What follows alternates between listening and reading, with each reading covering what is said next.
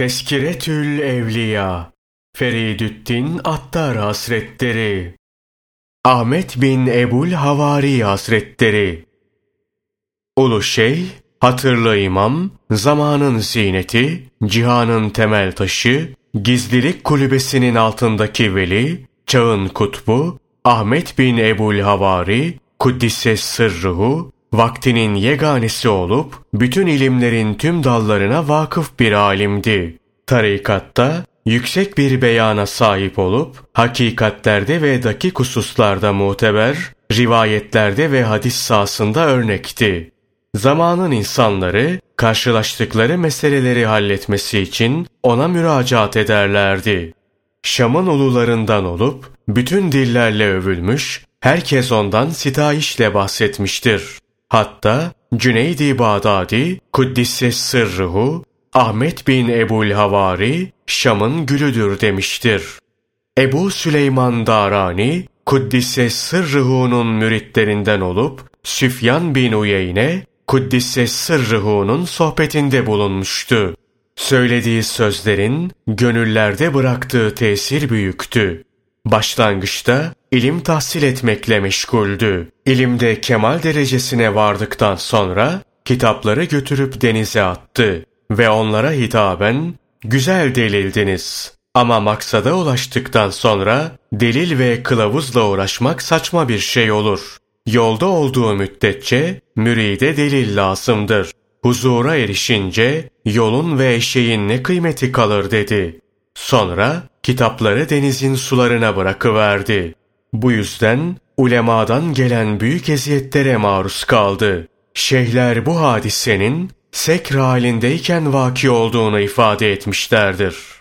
Naklederler ki Şeyh Ebu Süleyman Darani ile müridi Ahmet bin Ebul Havari arasında bir ahit vardı. Buna göre Ahmet bin Ebul Havari Hazretleri hiçbir hususta ona muhalefet etmeyecekti.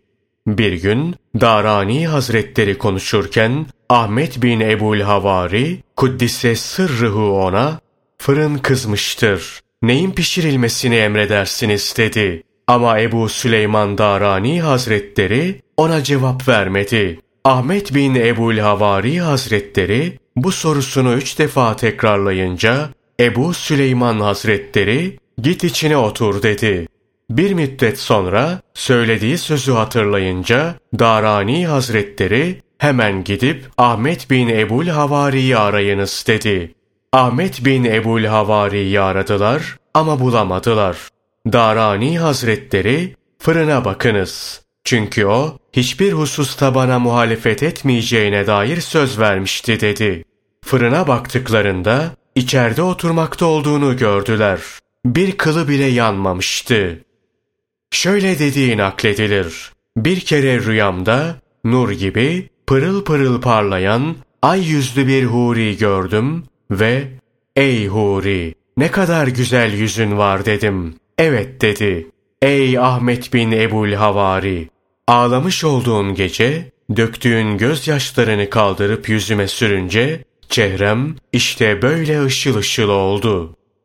Bir kul kalben pişman ve lisanen istiğfar edip, bütün hakları sahiplerine iade edip, haksızlıkları helal ettirmedikçe ve olanca gücüyle kendini ibadete vermedikçe tövbekar olmaz. Bahsettiğim gibi olunca tövbe ve ibadet cehdinden zühd, zühden sıdk, sıdktan tevekkül, tevekkülden istikamet, istikametten marifet, marifetten zikir, Zikirden zevk ve haz hasıl olur. Kısaca bu ahval benden yok olup gider de hakla mülakattan alıkonunurum endişesinden, kulun kalbinden bu haller hiç eksik olmaz. Ahmet bin Ebul Havari Hazretlerinin sözleri Korkulması lazım geleni tanıyana, yasaklanan şeyden uzak durmak kolay gelir. Allah Teala hakkında en ziyade düşünceye sahip olan, onun hakkında en fazla marifet sahibi olandır. Yüce Allah hakkında fazla marifet sahibi olan maksadına çabuk ulaşır. Allah Celle Celaluhu'dan korkanların gıdası, Allah'tan ümit var olmaktır.